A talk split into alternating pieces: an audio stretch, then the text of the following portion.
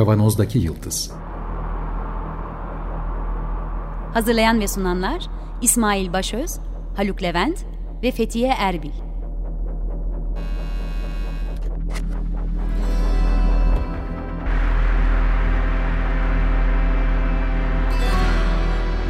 Bugünün penceresinden geleceğin ayak izleri. Merhabalar, Açık Radyo'dayız. doksan beş nokta sıfır Kavanozdaki Yıldız programında sizlerle beraberiz yeniden. Geleceğin ayak izlerini sürmeye devam ediyoruz. Yavaş yavaş hız konuşmaya devam ediyoruz. Üçüncü haftadayız. Haluk'la beraberiz. Merhaba, yavaş yavaş Hasan Şaş diye bir slogan vardı biliyorsun Mısır'da. Galatasaray'ı buralara taşımasak iyi olacak. Hadi bakalım. ee, ben de İsmail. Geçtiğimiz haftalarda birazcık e, ekonomi, iktisat üzerinden, biraz e, bilimdeki, teknolojideki gelişmeler üzerinden hızın nelere yol açtığını paylaşmıştık konu başlıklarıyla ve asıl olarak piyasanın nasıl e, belirlediğini, hızlandırdığını konuşmuştuk. Bugün biraz daha gerilere gidip hareket, toplum, e, hız ve bunun üzerindeki kontrol mekanizmaları üzerinden biraz sohbet edelim. Elimizde bir kitap olduğunu geçtiğimiz haftalarda da söylemiştim. Paul Virilio'nun kitabı, Fransız düşünür ve mimar, bin dokuz yüz yetmişlerde, evet bin dokuz yüz yetmiş yedide yazdığı Hız ve Politika isimli kitabından e, biraz bahsedelim. Biraz, biraz da tabii ki onsuz olmaz Zygmunt Bauman'ın toplumun akışkanlığı, kültürün akışkanlığı, oralardan küçük küçük toplayarak bir sohbet edelim. Şimdi öncelikle bir mimar olarak Paul Virilio'nun da üstünde durduğu insanların yerleşim e, yerlerini de baz alarak İnsan toplumunun hareketinden bahsediyor. Kabaca söylersek yerleşim yerleri, ki yerleşik hayattan önce de avcı toplayıcı demek hareketin kendisiydi zaten. İnsanın, insan evladının, insan türünün, aslında birçok hayvanın da öyle, yaşamındaki en önemli noktalardan birinin hareket olduğunu hepimiz biliyoruz. Biraz önce ismini geçirdiğim kitapta, Hız ve Politika'da bununla başlayan bir anlatım kuruyor. Sokak üzerinde haktan devlet üzerinde hakka diye bir bölümle başlıyor. İnsanların toplu yaşamının bir şekilde hareketle, oradan oraya geçmekle, gerek yerleştikleri birimlerde gerekse daha büyük bir başka birime, bir yerleşim biriminden diğerine hareketle sürdürebildiğini ifade ediyor ki hepimizin malumu zaten. Örnek olarak da İşte yerleşim yerlerinin nehir kıyısına, ana yolların, ana akımların olduğu yerlere e, kurulduğu, deniz kıyısına e, kurulduğundan bahsetmemiz tabii ki mümkün. Ta ilk yerleşim yerlerinin bile. Ve burada da bu geçiş noktaları hareketin aslında aktığı yerler.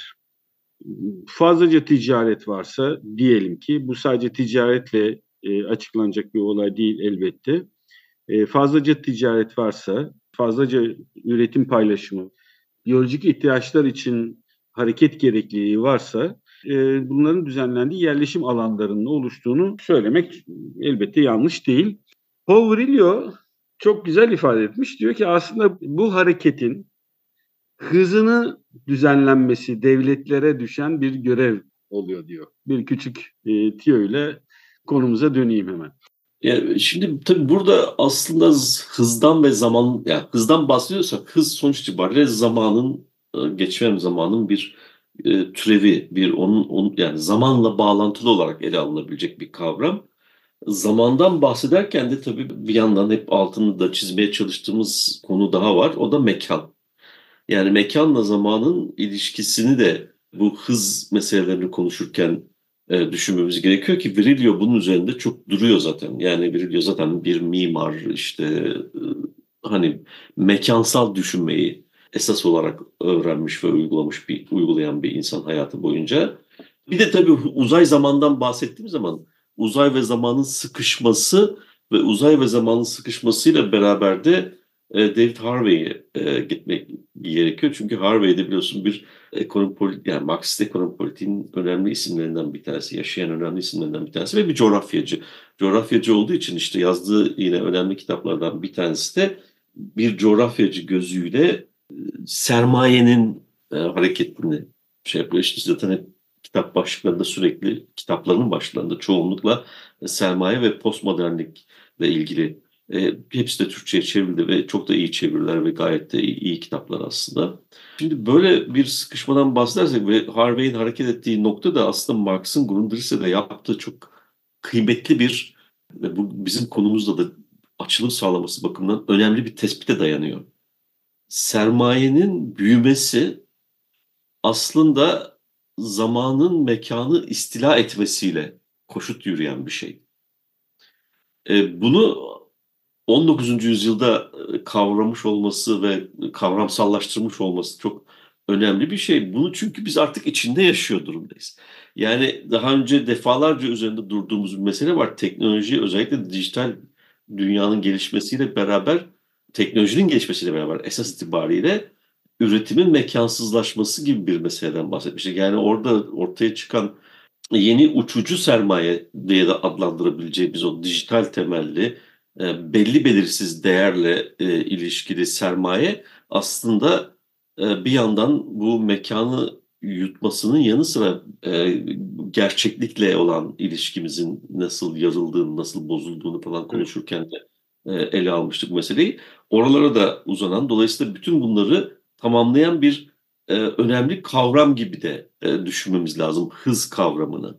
Şimdi böyle bir zaman mekan sıkışması ve bu sıkışmadan zamanın mekansızlaşmayı zorlayacak şekilde yürümesi ve bunun esas itibariyle de sermayenin genişlemesine bağlı bir şekilde ortaya çıkmış olması ne tür bir zorunluluk içerdiğini de gösteriyor aslında. Neden böyle bir şeyin çok gözle görülür bir şekilde ortaya çıktığını da gösteriyor. Tabii burada bir şey daha var aslında. Belki de herhalde Aşil topuğunu da mı oluşturuyor bilmiyorum ama böyle sesli düşünüyorum. Böyle emin olduğum bir şey değil, çıkarım değil. Bu hız bir yandan da geçicilik demek. Tam da. Yani günlük hayatımızda çok başımıza gelen bir şey değil mi? O senin altını çizdiğin bir saniye, birkaç saniyelik videolar. İşte en fazla şey yapma, Goebbels'in altını çizdiği stratejik yaklaşımın temelinde o geçicilik meselesi de var. Çünkü geçicilik aynı zamanda fikri takibin ortadan kalkması. Yani düşünmek bir yana. Yani düşünmenin tabii bir türevi olarak ortaya çıkan bir şey bu fikri takip.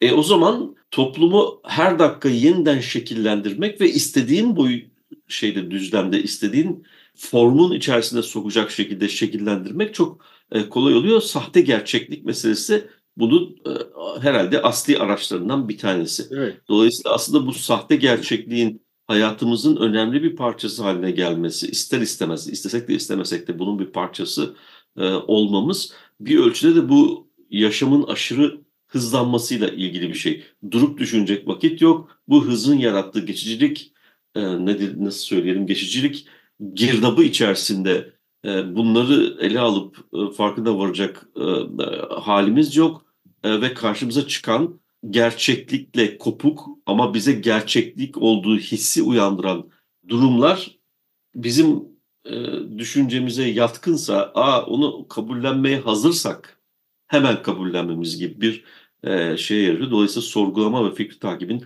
dolayısıyla düşünmenin, dolayısıyla bunların hepsinin anası olan eleştirel bakmanın, analitik bakmanın tamamen ortadan kalktığı bir şey. Yani hız sadece mekanı yok etmekle kalmıyor. Aslında mekanın asli unsuru olarak insanı ve düşün, insan düşüncesini de yok etmekte mahir davranıyor. Evet, işte bu konuda uyanık davranmış Goebbels. Hitler'in propaganda bakanı olan Goebbels'in söylediği bir tiyo diyelim aslında. Ee, yine Paul Virilio'nun kitabından aktararak, oraya dayandırarak söyleyelim. Goebbels diyor ki propaganda yazılı değil, doğrudan sözle ve görüntüyle yapılmalıdır. Nazi döneminde bütün toplumu harekete geçiren, o politikaları belirleyen ve bunun altyapısını oluşturup talimatları, yönergeleri verilen kişi Goebbels. herkes ismini duymuştur hemen hemen. Tekrar söylüyorum, propaganda yazıyla değil, doğrudan sözle ve görüntüyle yapılmalıdır diyor. Virilio ekliyor bunun arkasına.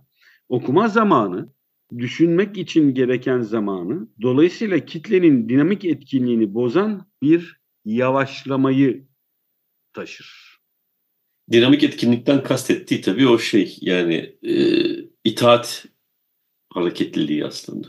O sırada hızlı olmamız gerekiyorsa her ne sebepten, Nazi döneminde itaati sağlamak için ve çatlak seslere izin vermemek için ve başka türlü olasılıkları düşünmek ya da etik kriterleri gündeme getirmek, bir sürü şey sayabiliriz. Bunun dışında bir an önce o sıcak ortamda yer alıp gerekeni, daha doğrusu muktedir olanın, yani o zamanki Nazi organizasyonunun, Nazi devletinin işine geleni bu örnekte sağlamak için. Oradaki dinamik bu. Halkın dinamiği tam da dediğin gibi itaat, ama neye itaat? Elbette Nasyonal Sosyalist Parti tarafından e, oluşturulan hedeflere ve buna bu hedeflere giden eylemlere itaat. Bunun sorgulanmaması ve herkesin bu işe katılması. Ama dediğimiz gibi tarihte de e, çok fazla var. Zaten orada da gerçeği eğip bükebilmek için hızlı olabilmenin yolu olarak e, bu propaganda yolunu söylüyor. Sadece görsel ve e, sözsel olanı E, kullanmamız gerektiğini, tam da senin söylediğin noktaya denk düşüyor bu. İşte o gerçeklikle kurulacak, e, nasıl söyleyelim, sorgulayıcı mı diyelim, e, hani daha aklı selim, daha rasyonel ilişkiyi görmez hale getiriyor bu hızın kendisi. Gelip geçicilik, e, sen geçicilik dedin, işte hani Türkçe çok kullandığımız gelip geçici olanın karşılığında süreklilik var. Yine sık sık alıntı yaptığım Bınçulhan'ın en çok ihtiyacımız olan şeylerden birinin süreyen hikayeler olduğunu gündeme getirirsek, bu artık iyice küçük küçük parçalara dönmüş durumda ve o küçük parçalar birbiriyle bağlantısız bir şekilde uçuyorlar, uçuşuyorlar ve hızlıca oradan oraya atlıyorsun, hızlıca oradan oraya atlıyorsun, bir bağlantı kurulmuyor. Bu algıda da gerçekten bir rasyoneliteyi, bir bir araya getirmeyi ve doğru düşünmeyi, bunun arkasında etiği falan kenara atıp sadece o sırada vermen gereken kararı, işte en pragmatist şekli, yani pragmatizm her zaman kötüdür anlamında söylemiyorum, ama başka bağlantıları gözetmeden hızlıca gene vermemize yol açan bir sürece geçiyor. Şimdi Bauman uzmanı değilim ama hani keyifle okuduğumuz Zygmunt Bauman'ın akışkan toplum sözüyle başlayan, başlığıyla başlayan anlatılarında bu akışkanlığın, yani hareketin kendisinin yarattığı belirsizlik de aynı zamanda gündeme geliyor. Şimdi Bauman'ın bir kere önce şunu söyleyeyim. Benim anladığım kadarıyla akışkanlık ve katılaşma, katılık diyalektiğiyle kurduğu bir söylem bu. Fakat birbirinin karşısı olarak değil de akışkanlığı, katılığı arama. Yani hedef olarak bir katılığı belirleyip aslında bir idea olarak ya da ideal olarak tanımlanmış olan katılığı oluşturma sürecini e, ne koyuyor akışkanlığı? Buraya doğru bir akış olduğundan bahsediyor ki bu çok normal, programın girişinde de söylediğimiz bir şey aslında, yani bir akış olması gerekiyor. Fakat o katılık, ideal olan katılık bir hedef oluşturuyor en azından. Şimdi şu anda bakıyoruz, bana da öyle geliyor ki ki Bauman'daki miyerlerinde bunu söylediğini düşünüyorum. Böyle bir bir akış, bir katılığı tanımlayan bir ideaya doğru yürümek değil, küçük küçük binlerce seçenekle karşımıza çıkan ve bir ağ haline almış bir, ki kendisi söylüyor bunu zaten, bir matrix halinde. Yani sonsuz seçenekler var. Ee, yine senin çok söylediğin gibi seçemeyeceğimiz kadar çok seçenekle karşı karşıya olduğumuz bir ağ halinde yaşam örgütleniyor şu anda diye bir şey söyleyeceksin. Ha, evet evet, bu katılaşma meselesini ben aslında bir tür referans noktası gibi de değerlendirmek. Tam da bu. Evet. Yani o referans noktasını kaybettiğimiz andan itibaren yeniden şekillendirilmeye hazır bir yumuşak hamur gibi e, oluyor insan. Yani insan olmaktan çıkıyor zaten. Çünkü o referanslar aynı zamanda normların kökeni. O referanslar aynı zamanda toplumsal hayatta ilişkileri düzenleyen işte yasa, örf, adet her ne dersen de e, onların kökeni. Şimdi bunları yitirdiğin zaman toplum olma vasfını yitirmek üzere de büyük bir adım atmış oluyorsun. Evet. Çünkü insan olmaktan çıkıyorsun. Evet. Yani o bakımda e, o, belki de o hıza alış, şey, alışmamız gerekiyor ama buna vaktimiz yok. Ceza öyle ama yok. Şeyin ortadan kalkması e, söz konusu. Yani o referans noktalarının şu anda allak bullak olduğunu görüyoruz aynı zamanda. Ya, bu ara dünyadan bahsediyoruz. Ha? Yani toplumdan, evet, küçük ufak çevremizden, kendi küçük ülkemizden bahsetmiyoruz. Bütün dünyada bu referans noktalarının yitip gittiği görülüyor bence. Hani bunlar çok iddialı laflar ama öyle gözüküyor. Referans noktası da olmayınca da demin söylediğimiz ağ gibi bir matrisle oradan oraya, oradan oraya sonsuz seçenekler içerisinde atlama dolaşma gerçekleşiyor. Burada hız gerçekten faydalı gibi duruyor tırnak içinde. Çünkü o seçeneğe de dokunayım, o seçeneğe de dokunayım, o seçeneğe de... Ama bunların hepsi ne için? Yani o referans diye tanımladığın katı nokta ne için yok? Ya da değerli arkadaşım Turgut'un, Turgut Yüksel'le yaptığımız sohbeti, ismini de anmak istedim. Açık Radyo programcısıdır da kendisi de. Ya dedim ki ya bu gençlerin dili acaba gerçekten iyi bir şeye doğru yönelebilir mi? Çünkü biz iki bin yirmilere kadar yaşayan insan evladı bu dünyanın e, çivisini çıkardık. Yani biz biz başarılı olamadık. Bir fail durumu halindeyiz. Acaba gençlerin yarattığı ya da karşı çıktığı, belki de hiçbir şey kurmadan karşı çıktığı bir dil yeni bir şeye doğru döndürebilir mi? Bizim dilimizden olmadı dedim. Turgut da çok güzel bir laf söylüyor ama ellerinde hiçbir iyi doğru referansı yok İsmail dedi. Yani bir, bir, ne olacak o zaman? Yani bu, bu bu dil bir yere mi evrilecek? Bauman'ın söylediği akışkanlık. E, ha bu arada e, şunu da söyleyeyim. E, Bauman da bu akışkanlığı lineer olarak e, tanımlamıyor. Kendi ağzından bir perpendiküler hareket olarak, bir sarkaç hareketi gibi dünyadaki gidişatı söylüyor. Fakat yine de her seferinde bir katılığa doğru ya da senin söylediğin gibi referansa doğru ya da yine Bauman'ın diliyle ideale doğru, ona ulaşmasam bile ki elbette öyle bir şey olmayacak, ulaşılmayacak, fakat bir tanımlanan ideal olmak durumunda aslında. Ben ben daha çok o anlamın yiti, anlam yani daha doğrusu şeyin, referansın ortadan kalkmasının anlam yitimi de yarattığını ve bu akışın salt bir performans haline dönüşmesine neden olduğunu, yani o performans işte toplumda başarılı olmak için ya da statü sahibi olmak için önem taşıyan tek şey oluyor. Ama o performansı neden yaptın? Dolayısıyla o performansın üzerine bina edilmesi gereken anlamın ortadan kaybolması halinde o performans da anlamını yitiriyor. İşte o postmodern durum diye, herhalde bunun edebiyatta, şimdi biraz benim de çok hakim olmadığım bir alana dair bir yorum yapacağım ama edebiyattaki bilinç akışı yaklaşımında olduğu gibi yani E, baktığın zaman aslında roman bizim anladığımız ve anlamlandırabileceğimiz türde bir roman değil. Böyle akan sürekli bir şey ama işte onun içerisinde e, herkesin üstelik farklı bir e, anlam kırmızı. Yani bu e, sanat e, ve sanat eseriyle insanın kurduğu ilişki açısından bir sıkıntı değil ama e, bunun toplumsal normlarda da böyle olması halinde işte o zaman cemaatler ortaya çıkıyor ve bu cemaatler kendi içerisinde kendi oluşturdukları anlam gerçeklikle ne kadar doğru ya da yanlış ilişkilendirilirse, ilişkilendirilirse ilişkilendirilsin, ötekinden farklı olarak kendini tanımlama ihtiyacı. Yani ortada bir herkesin üzerinde yani fikir olduğu anlam içerisinde ya da bir anlam taşıyan referans noktası kaybolduğunda işte o küçük cemaatler kendi referanslarını oluşturabiliyorlar ve o referansın da rasyonel ya da tutarlı ve birbirleriyle konuşabilecek bir referans olma özelliği ortadan kalkıyor. Yani bu parçalanmanın da aynı zamanda temelini oluşturan bir şey herhalde. Burada, e, ha bu arada tabii şuradaki yakalamışken edebiyat, e, Türkçedeki e, Türkçe kelimeler kullanarak edebiyat e, sanatı yapayım. Çok romantik konuşuyorsun romanlardan bahsedip.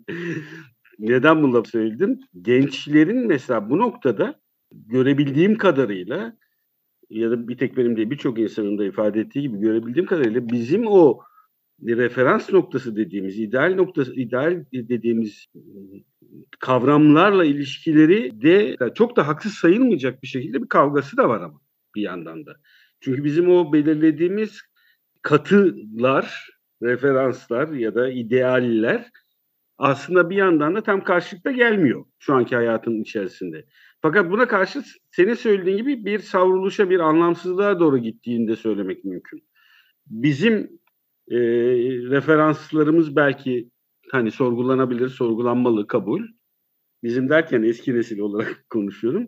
Ama hızın içerisinde hiçbir ideali ya da hiçbir referans noktasını gözetmeden hareket etmek senin söylediğin çok kilit bir noktaya gerçekten geliyor. Performans.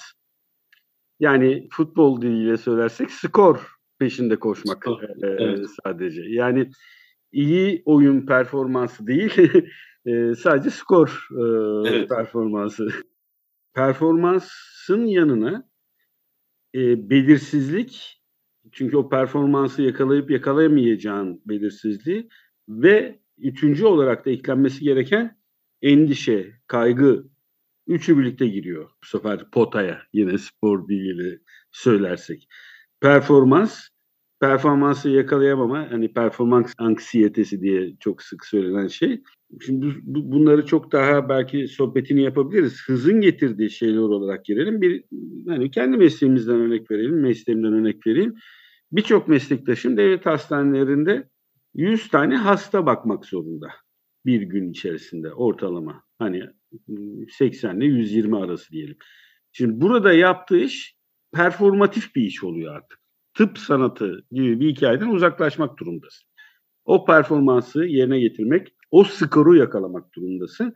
Bundan yaklaşık on beş yirmi yıl önce başlayan uygulamayla, işte performans uygulaması adı da buydu gerçekten. Devlet hastanelerinde de doktorun baktığı hastaya, yazdığı radyolojik görüntüye, istediği e, biyokimyasal tahlillere puan verme uygulaması başladı. Yaptığı ameliyatlara.